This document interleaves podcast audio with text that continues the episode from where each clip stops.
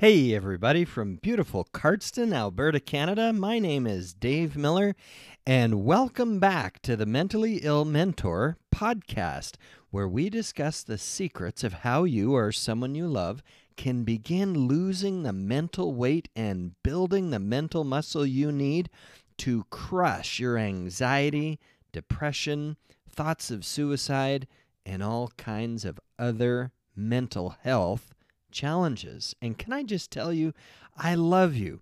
I believe in you. And regardless of how you currently see yourself, the truth is, you are a beautiful soul, a wonderful, talented person. Your worth is infinite, and your life has a purpose.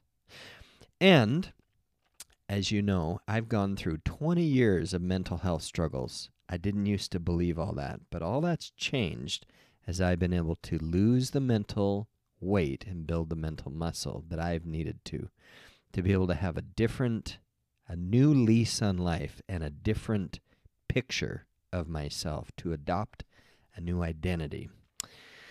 Well, today, usually I like to start out with a funny story.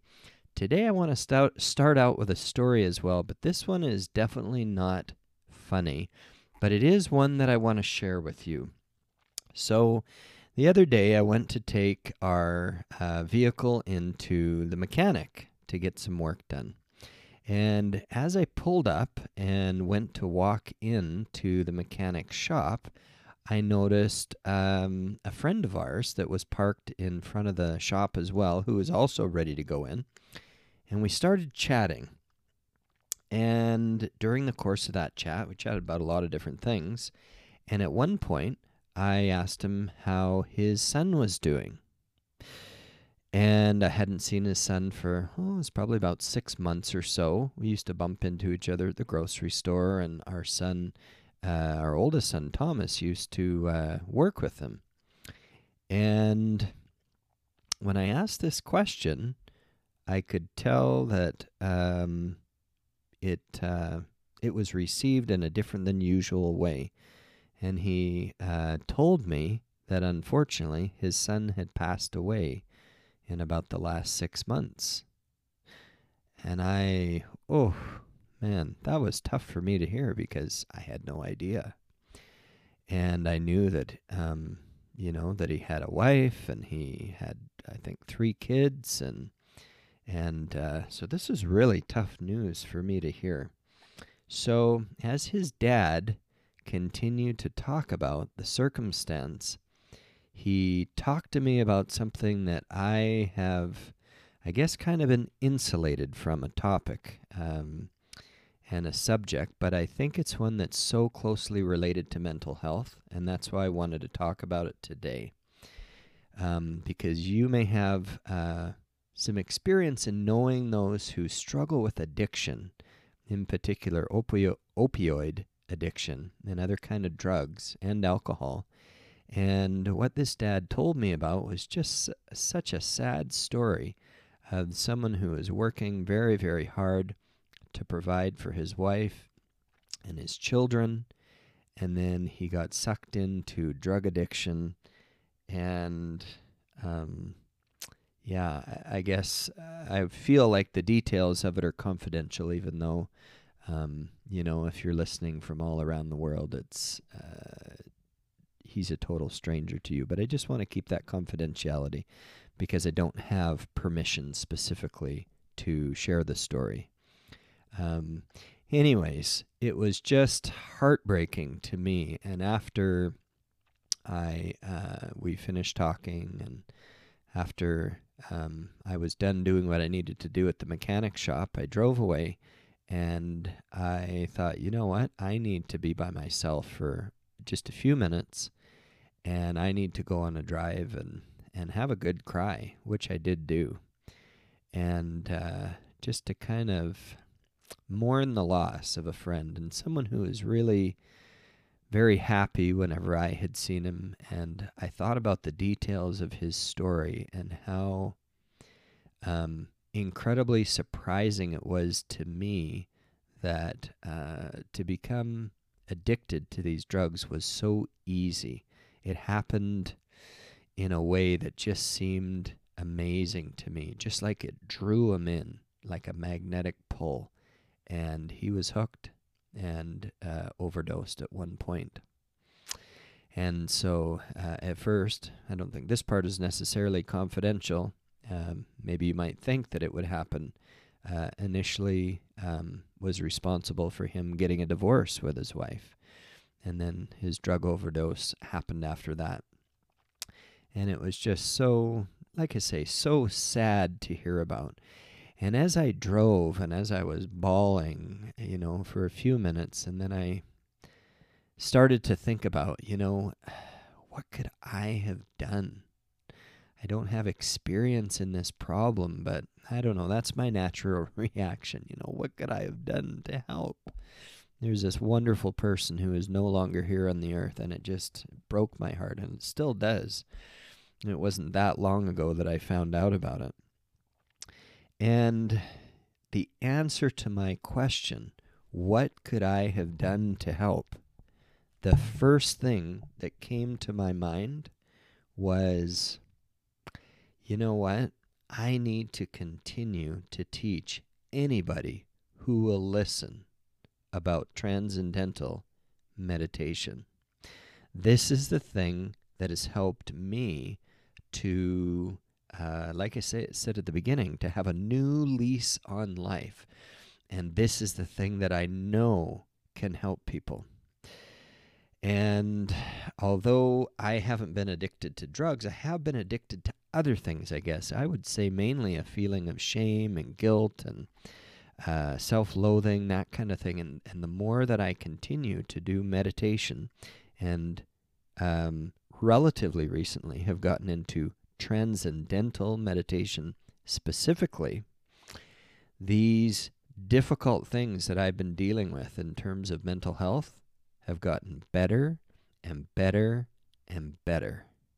So, my suspicion at the time was if I was to talk about, uh, to research transcendental meditation and how it was able to help um, specifically able to help with drug and alcohol addiction, that I would find a lot of information. So, in preparation for this uh, podcast episode, I took a look and wow, did I find a lot of stuff. So, what I want to share with you today is what I think is kind of the most interesting stuff. There's a lot of research that's been done, but there's a lot of dry, you know, research papers that just kind of boring to read. They have good information, but kind of boring to read.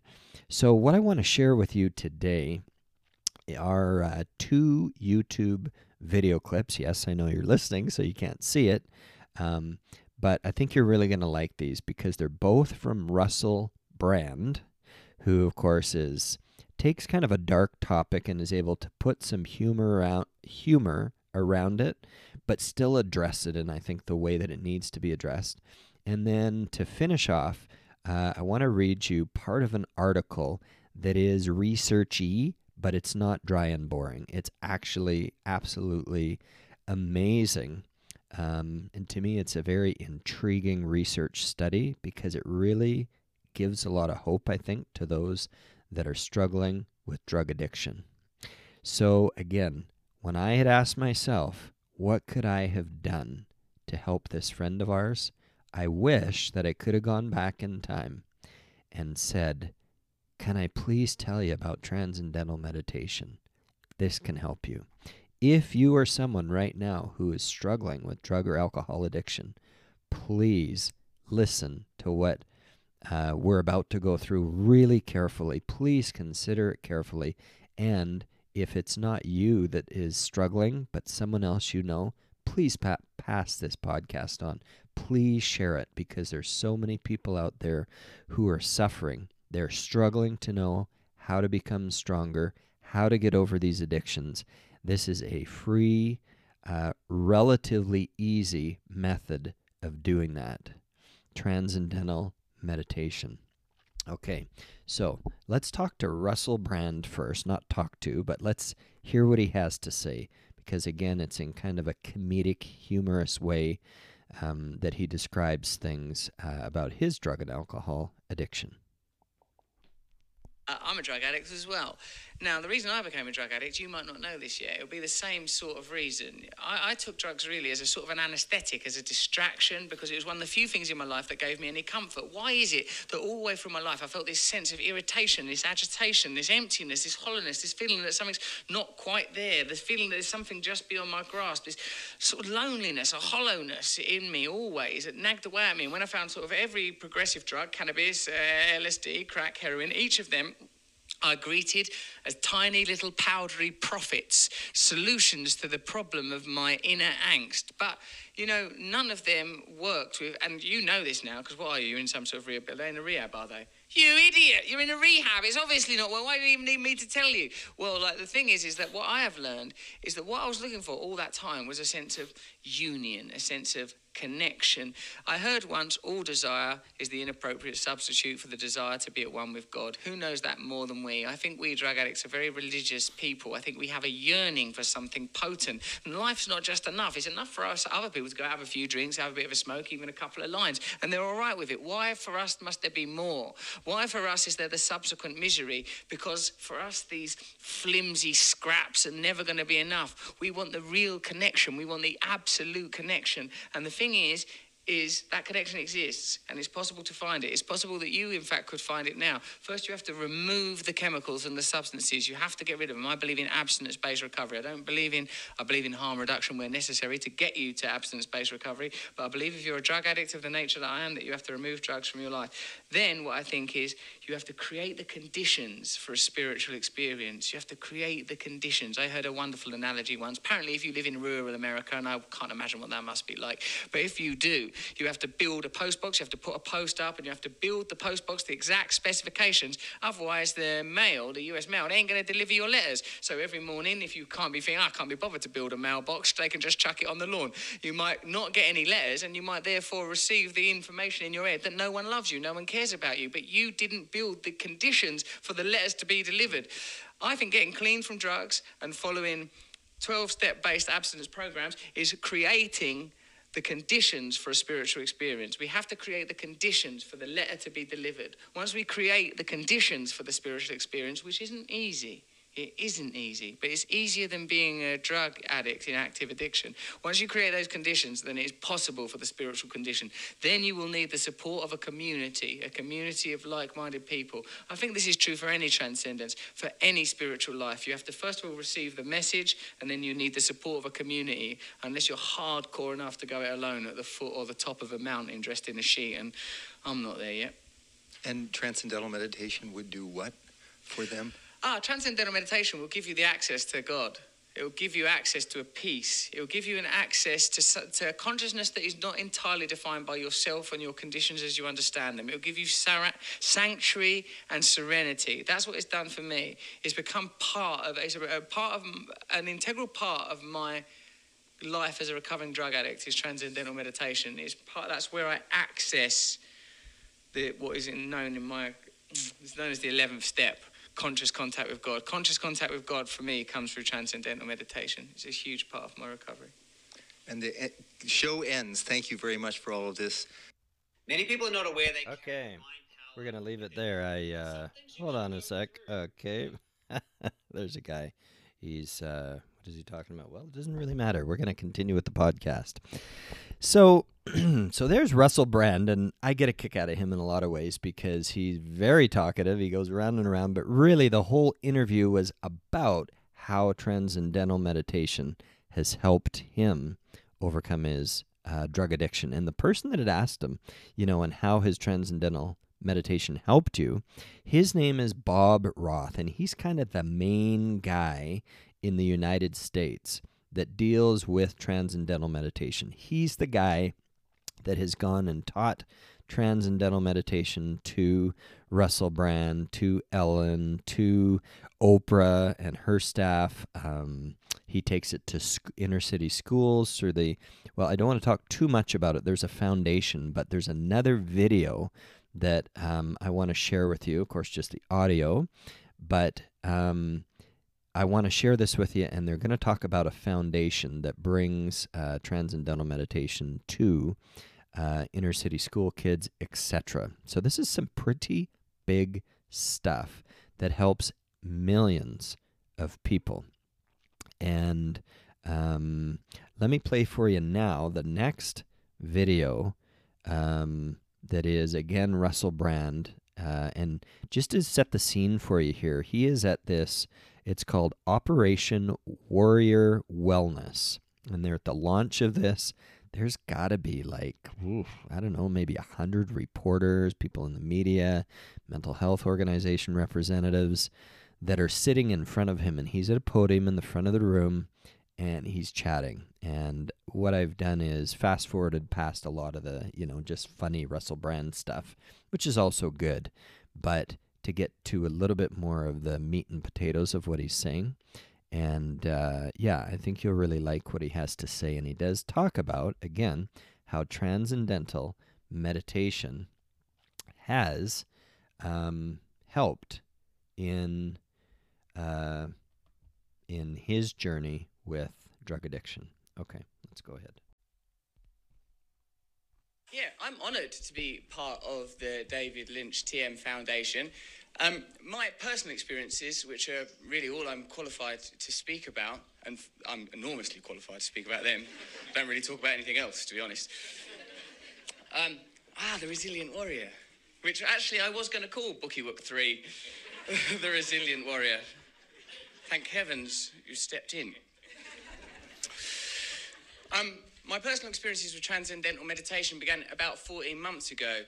Um, I was making, and indeed am making, it's taking ages, a documentary about the pursuit of happiness in our contemporary culture, saturated as we are with consumerism and obsession with commercialism and fame, transient pleasures, superficial pleasures that provide little nutrition. I used to be poor, now I'm not.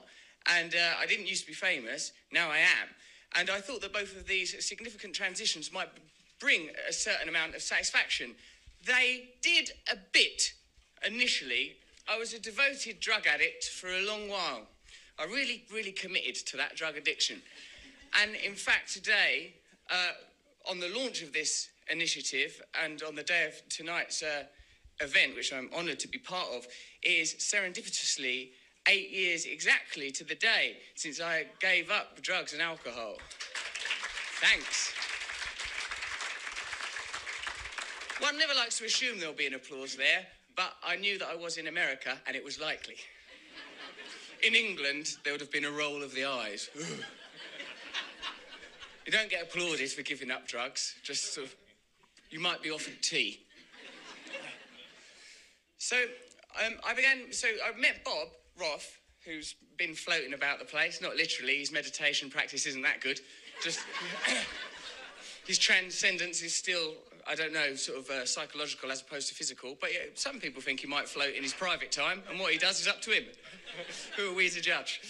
Um, so I met Bobby Roth, wanted to learn about transcendental meditation due to my dissatisfaction with some of the pleasures that I talked about drugs, the fame, the celebrity, the consumerism, the wealth, all of these things that pledge happiness but deliver so little of substance.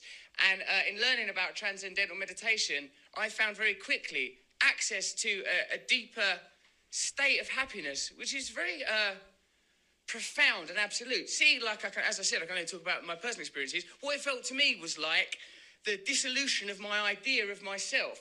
Like, uh, I felt like separateness evaporated. I felt this tremendous sense of oneness. I find it, I'm quite an erratic thinker, quite an adrenalized person. And like, but what through meditation, I felt this absolute, this sort of beautiful serenity and uh, selfless connection. You know, my sort of uh, tendency towards selfishness, I felt like, uh, I felt that kind of exposed as a superficial and pointless perspective to have. I felt a very relaxed sense of oneness. I felt like, uh, I felt love, you know, sort of love for myself, but also love for everybody else. A constant sense of absolute love between all of us. This, is, for me, is a beautiful thing. My recovery is contingent upon uh, a spiritual component, and whilst I know the foundation likes to uh, necessarily focus on the practical and pragmatic aspect of this uh, wonderful process, for me, the spiritual element has been valuable. I'm particularly happy to learn that it is applicable to people that have endured such phenomenal and extreme experience as some of the military speakers that we've heard today, because for me, they exist on a promontory of such phenomenal and terrifying experience with such courage and bravery. It's difficult, I think, to have legitimate empathy for people that have gone through so much. And if there's anything we can do to assist people, if there is any technique that can make their suffering temporarily or permanently alleviate, then this is something we have to research and learn more about. Because for me, what I've discovered is that transcendental meditation is useful to me, not because of a unique set of circumstances, not because of my formerly secret brilliance, no, but because I am a human being and it is applicable to all human beings. And that what's really good about that is literally everyone in this room is one. And in fact, I believe, and I, David will have to confirm this, that all human beings on our planet are human and beings. So uh, we're laughing, we're in hysterics. It's, uh, it's a good thing because this technique is applicable to all human beings in all situations, no matter how extreme, trivial, or mundane. Someone, uh, everyone can draw from it. It's been incredibly useful for me. The other day, as I was just telling uh, David, as a matter of fact, while I was still sitting on the podium before I got seduced by the Clint Eastwood video and then subsequent speakers, um, I like it made me think of a brilliant idea. I think it created space in my mind for. A, I had a really wonderful moment of creativity during TM. So it's like you know there are privileges and luxuries that are accessible, but also people that, uh, as we've heard today, are in extreme states of suffering can benefit from it too. So I'm very very grateful to be involved. I'm very grateful to you, David, and to you, Bob, and everyone who has spoken today, and to all of you for attending. Thank you very much. Thanks. Cheers. Okay, so there you have it from Russell Brand in his comedic and humorous words and ways. And uh, yeah, he's such a great guy, isn't he? So he was dr- addicted to drugs, and at the time of the video, eight years clean. What a wonderful thing, and hugely attributes his recovery um, to transcendental meditation. So, if this is something that you are struggling with, or you know someone, love someone that is struggling with this, I really just want to emphasize again and invite you to check out Transcendental Meditation. It is absolutely amazing. He talked about so many things there, but the two, uh, maybe three things that stick out to me are that he began to feel love for himself, huge thing with mental health problems. I know if you've never dealt with that before, it'd be like, well, don't doesn't everybody love themselves? No. Um, when you have mental health problems and uh, addictions is obviously one of those things that fall into the lack of love category. Um, that this was something that was able to help him to develop that self love. Then he talked about love for others man, if you've got love for yourself and love for others, you're really on a good track of being able to overcome whatever it is you're dealing with, addiction wise, other mental health challenges like anxiety, depression, thoughts of suicide, all those things that are sometimes on a continuum or wrapped into a package. And when you have love for yourself and love for others, wow, you're going to flourish. You're going to get better. You're going to do a lot better than you have been.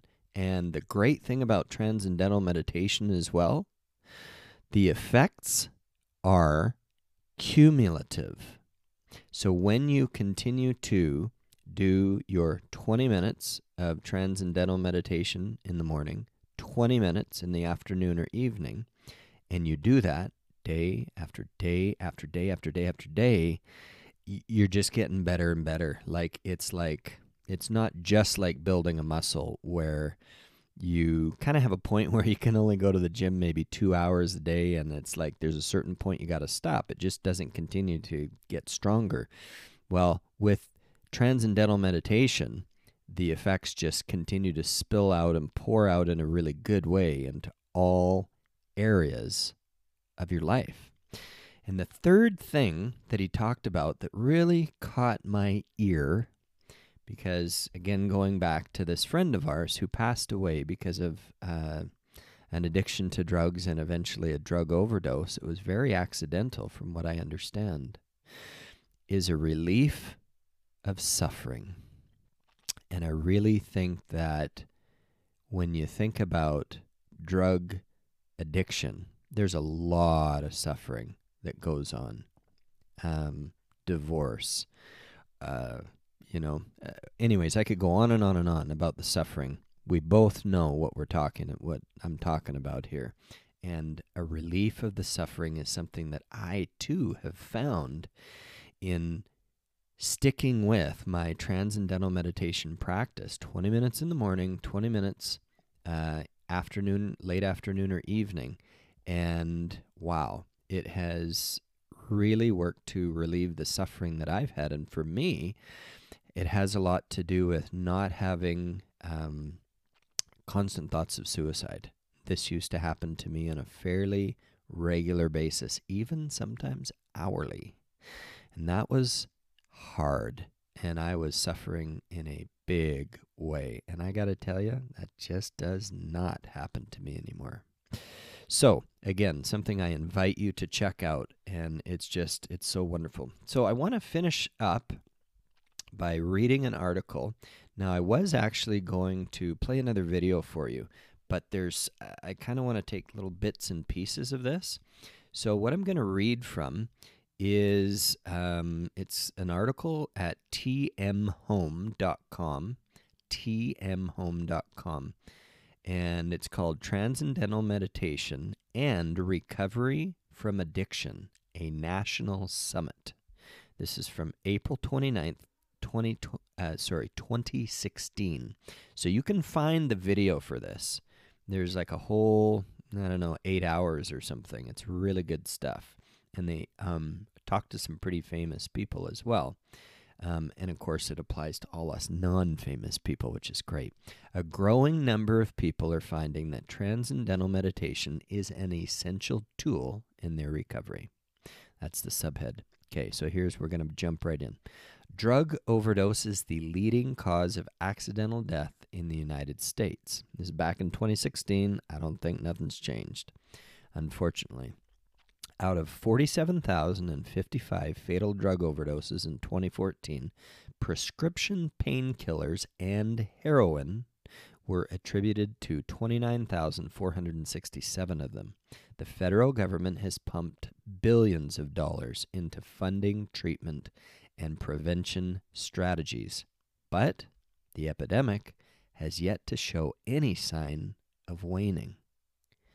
How true. Kind of tells you the solutions that are currently available ain't working too well. Everything's trending the wrong way. Okay, so what do we do? What can we do differently?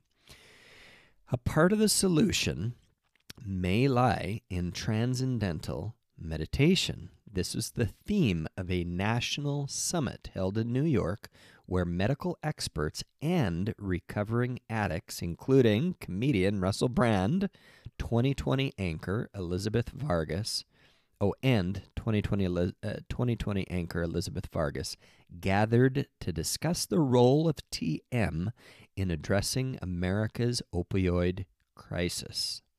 Mindfulness meditation is already used in rehab programs across the U.S., but TM is just beginning to gain momentum in the public eye.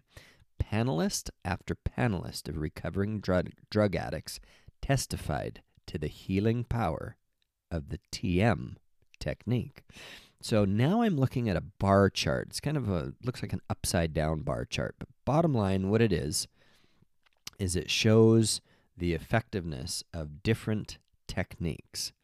So we've got a little orange bar, which goes about, I'd say, half an inch. Then we've got a little, so this is tobacco use. Uh, then we've got a purple bar that goes about one inch. Then we've got TM technique. We're talking a two and a half inch bar. So this is how effective these things are. So, in other words, TM it, transcendental meditation is significantly um, more effective in helping people overcome tobacco use than any of these other methods. Okay, then we've got alcohol use. Uh, same basic thing. The two methods before are pretty close, but TM again is like way out in front. Like the bar graph shows that it's way, way, way more effective. It even says what P equals 0.009. I don't even know exactly what that means. But bottom line is you can tell by the little blue bar that it's way more effective. And then non prescribed, I think we could call that illegal too, drug use. TM technique, wow, way more effective.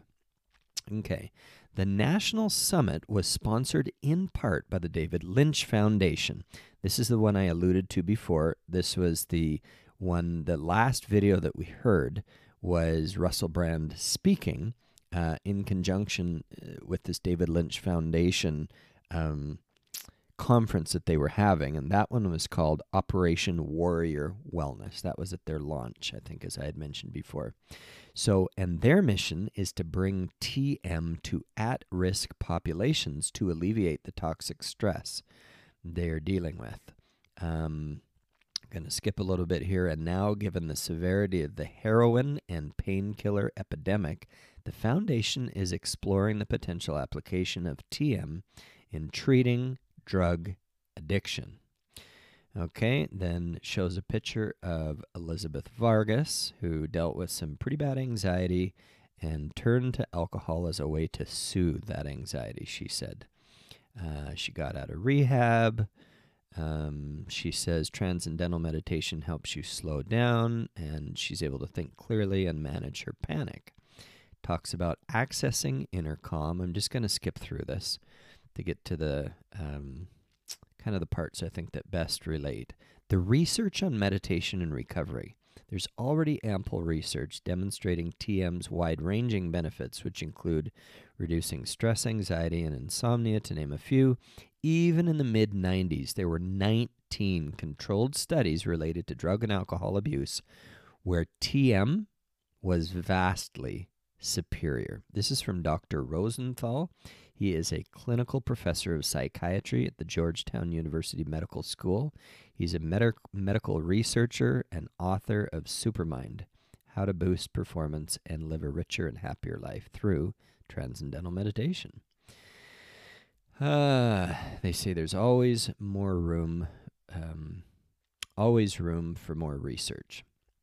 So um, they're talking about uh, the newest development is a feasibility study on the impact of the TM technique on preventing alcohol relapse, currently underway at the Avery Road Treatment Center, an inpatient alcohol use disorder treatment facility in Rockville, Maryland.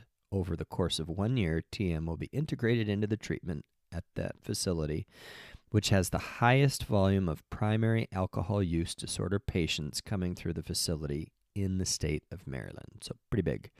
According to Roth, so this is Bob Roth, he's like the guy in the US for transcendental meditation. The preliminary findings offer, quote, intriguing insights into how the technique can be used to address the problem of opioid addiction. He calls it an effective antidote to the nightmare of addiction. Okay. When you take, so this is Bob Roth speaking, when you take these positive results with previously published data that shows TM increases dopamine and serotonin, right? Those are the good things in the brain, reduces cortisol and blood lactate, those are the bad things caused by stress. Um, and high anxiety and increases immune efficiency, you can see the potential of this simple technique in recovering pro, uh, recovering programs. Okay, so they talk about some other stuff. There's a picture of Russell Brand. Here's what I want to get to implementing TM in addiction recovery and psychiatry. Roth, with the help of big name TM people or devotees, it calls them like Russell Brand, Vargas, and filmmaker David Lynch, is working to bring TM to the masses. The technique does not only benefit those suffering mental health or substance use disorders, um, it can have a profound impact on any person. For those, uh, let's see. In the audience who work in the field, the summit opened the door to implementing TM in their own practices. And then it talks about Joe Sullivan, a certified addictions counselor at Nick's Place, a recovery home for young men in Beltsville, Maryland. She said she was intrigued by the panelists' testimony. Sullivan, Sullivan herself had been in recovery since 2013, and she plans to use TM in her own recovery and introduce it at Nick's Place. She says, um, yeah, that's one of the things that she's open to trying. Okay, so, and this brings up just little teeny side note before we finish off here, and that is, and if anybody from the TM Foundation is listening, I hope you're not upset by this comment, but you know it's true. TM is very prohibitively expensive, in my opinion. So you can learn mindfulness meditation by going on YouTube and very quickly finding thousands of videos. You can go in and learn it at your local um, inpatient or intake. Uh, what's the word I'm looking for here? From a counselor. Very easy to learn. It's focusing on your breath. It's you go on the Calm app. Boom. Um, you can find the seven days of Calm, the 30 day, 21 days of Calm with Tamara Levitt. That's the app that I first started out with when I first started doing mindfulness meditation several years ago. But for transcendental meditation, I'm going to make a bit of a criticism here. Although their mission is to make it available to everyone, it's like a thousand bucks in um, Canada. It's a little bit less money in the US, and it is not easy to access. There are not really that many teachers. They don't teach it online, they don't whatever. And so, what you have to do if you don't want to pay the thousand bucks or the whatever it is, 675 in the US, you can just go on the internet. And if you do enough searching, and enough research, you can kind of piece together what it is. And it's very, very simple. So um, I'm going to share that with you right now, and then we're going to finish up. Because for me, it has been absolutely miraculous, as I've talked about. So here's what transcendental meditation is in a nutshell. Now, this is without, and I don't want to, how can I put this? I don't want to minimize the process or belittle at all. But they do say that it's not a religion and it's not a spiritual practice. But there is kind of an introduction to transcendental meditation where you sit down with someone face to face and there's sort of a little ceremony that happens, which I think is really cool. And what that ceremony does is honors and even they speak about the transcendental meditation teachers who have um, brought this practice to the world, even from thousands of years ago. And so it's, I think it's a really good education. It's very historical in nature. Um, there are certain things you, you can find find this out on the internet as well. Um, there's certain things in that ceremony that you do, and then you are able to learn from your teacher what your specific phrase is that you then repeat again and again in your mind silently. So, um, again, I don't want to belittle or begrudge or uh, put anybody down in the process of explaining this. But here's what I have done for transcendental meditation. I had signed up for the course. Long story short, there was border difficulties, and it was difficult to get um, a test done for the coronavirus, and kind of didn't know for sure if it was going to work. I was going to head to the U.S. because we only live 15 miles from Montana here, and um, become officially uh, not trained in how to teach others, but officially learn myself. I didn't end up doing that, but I still practice transcendental meditation. What I did is I just adopted the phrase of Om, O M. What I learned in my quite extensive research on the internet is that you want to pick a phrase that you will later, uh, as you meditate, repeat over and over in your mind silently that means nothing to you. If you find something else on the internet that says repeat like a phrase like love or whatever. No, not a good idea. And I'll tell you why. The brain is hardwired to make connections. And so your brain, we're told by neuroscientists, I'm just looking outside the bedroom window here right now where I have my home office, and I see trees and branches, and I'm sure we can all see that. Well, that's what they say is kind of like the ins that's what the inside of our brain looks like. So the point with transcendental meditation is you want to shut down your thinking so that you can go deep to a deeper level of consciousness. The way that you do that is you shut out the upper level of consciousness, those things that are on our minds all the time. Okay, let's see. I got to go down and get some buns for supper. I got to make sure that hamburger is defrosted. Um, oh, let's see. So and so is coming home at about this time. I need to pick so and so up from um, gymnastics. Uh, you know, all that stuff that's in our mind all the time. Transcendental meditation transcends that, and we're able to bring some calm and peace into our minds. Weirdly, oddly, strangely, whatever you want to call it, they've actually done studies on the brain waves that are generated from transcendental meditation as compared to mindfulness meditation. The transcendental meditation brain waves I don't know how to explain the science, but they're better. So, the reason for that, I'm not exactly sure why it's generating uh, these kind of brain waves when you engage in transcendental meditation, but I can tell you from experience, whoa, it's kind of like almost like self hypnosis or something. I don't know how it works in the brain, but I can tell you I've done a lot of both, and whew, transcendental meditation really does when you concentrate and when you get into it and when you do it over and over day after day after day after week after month wow um, you are brought into a different level of consciousness. And what they say is you're not quite awake and you're not quite asleep. It's very kind of an interesting state to be in you go down and your brain is able to access inner calm. Here's what you do.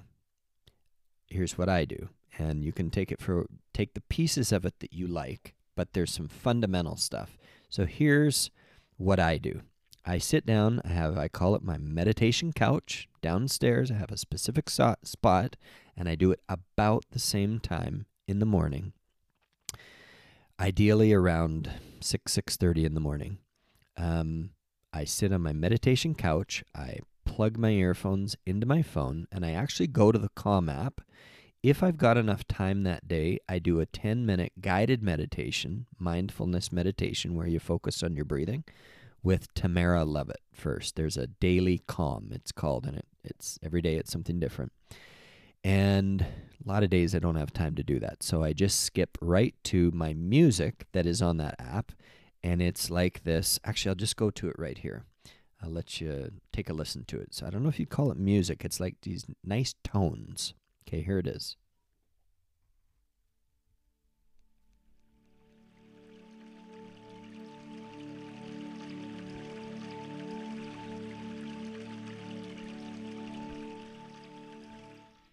Okay, I think it's called Open Ocean on the Calm app. Um, but you can find, I mean, Calm app's like 75 bucks or 60 bucks a year or something like that. But you can find all kinds of different free ones on YouTube. And, anyways, we all know how to get background music like that. But that's what kind of sets the tone for me. I put that on, then I um, put my phone on Do Not Disturb and airplane mode and I set my timer for actually 21 minutes just to make sure I'm kind of, you know, if I got the wiggles or whatever, I need to, you know, scratch an itch or something. I got one minute to kind of just calm myself down. And then I actually do, um, I do like a, what do we uh, what's the best way to describe this here? Breathing that is, you know, in out, sort of breathing that's methodical, thought out, that kind of thing. Again, that's me. TM says it doesn't have anything to do with breathing. You don't have to worry. You don't have to engage in any specific breathing process like you do with mindfulness meditation. But I find it works well because I breathe in. And then as I breathe out, I just think in my mind, Om. Home. Right? Okay, so it sounds kind of funny to say it out loud. And I used to think this is all, you know, this is kind of like what they do in California when they got a candle lit and everybody's sitting in a room with their legs crossed and their hands, you know, in the whatever yoga pose or whatever it might be. And, you know, they, they still show it on movies and everybody kind of laughs. But this is transcendental meditation. And I got to tell you, folks, don't knock it till you try it. I knocked it for a very long time. And then I tried it. And I got to tell you, I will never go back. One of my biggest regrets in this life, if not the biggest, because it's so foundational, is that I didn't start meditation sooner. And in specific transcendental meditation, my life would have been totally different. But that's gone. And they say the best time to plant a tree was 20 years ago. The best time is right now. So, um, but I really commend this to you. Try it. If you will try it and you will stick with it, you'll be amazed. So, the process get some nice kind of background music on. You want to have a very quiet location, but you don't have to. They say with transcendental meditation, you can actually do it on a subway. Bob Roth talks about the fact he's meditated during a New York Yankees uh, baseball game at halftime or something in this big stadium, uh, in the back seat of a taxi, on an airplane, all these different things. For me personally, I like the background music. It blocks out the noise, helps me to focus, but it's not a necessity. And you're just saying silently in your mind over and over whatever your specific phrases that you choose.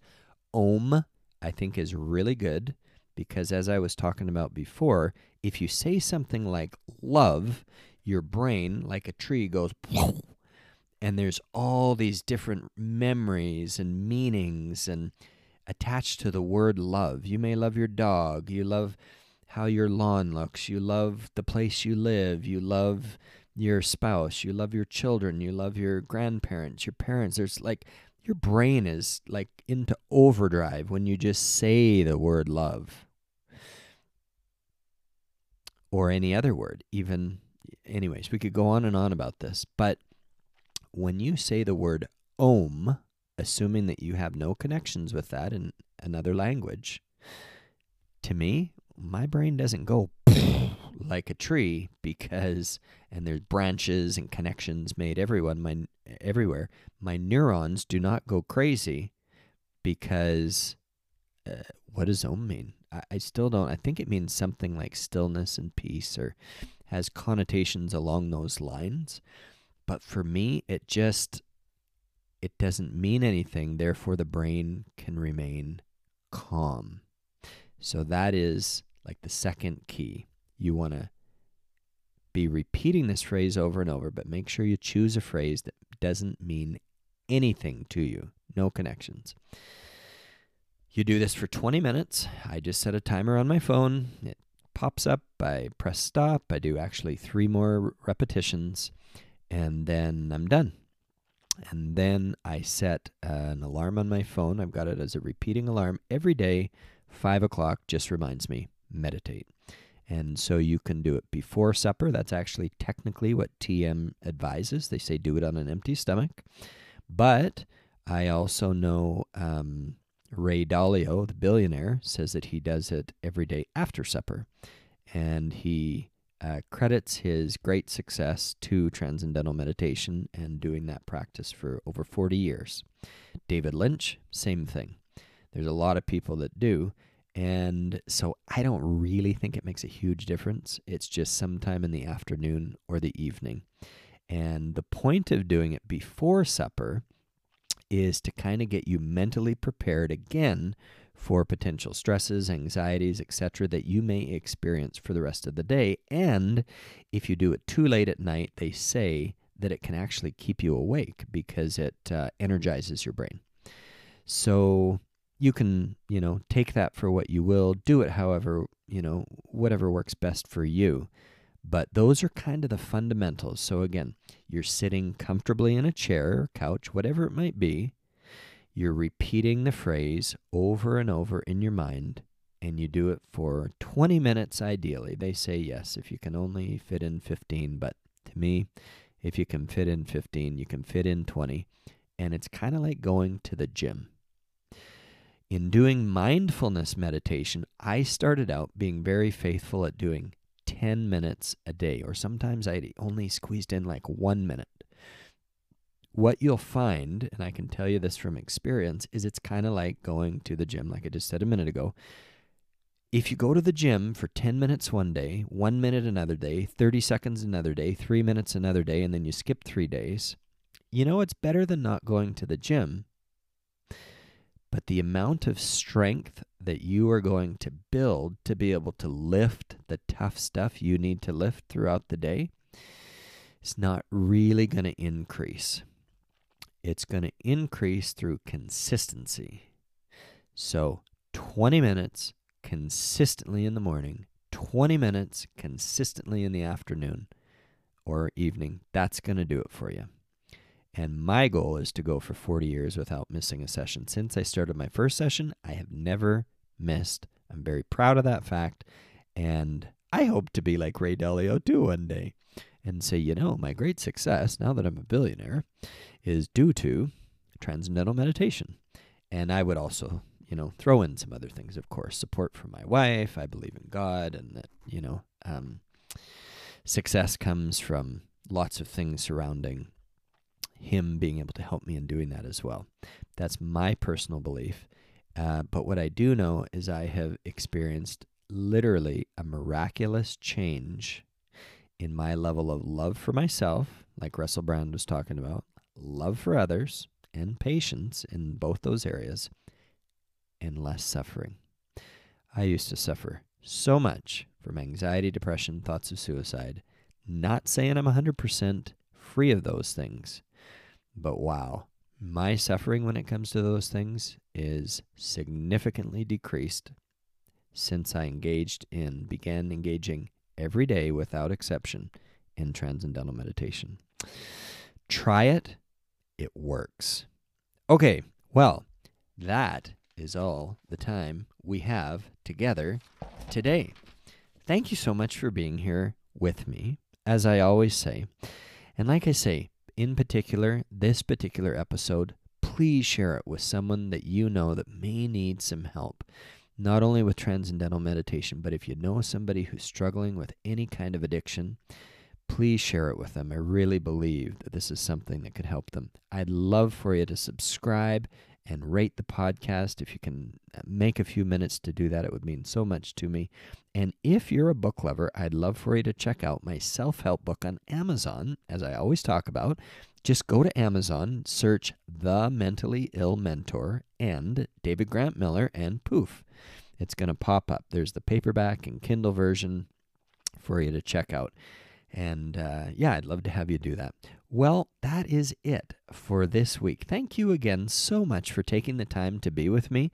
I am so excited to meet with you again next week. But like I always say, before I go, just imagine me giving you a great big Canadian bear hug and telling you, I love you. I believe in you. You are a beautiful soul and a wonderful, talented person. Your worth is infinite and your life has a purpose. And take it from someone who knows how you feel. If things are rough right now, things will get better. Hang in there. You'll be so darn happy you did. I love you. Bye bye.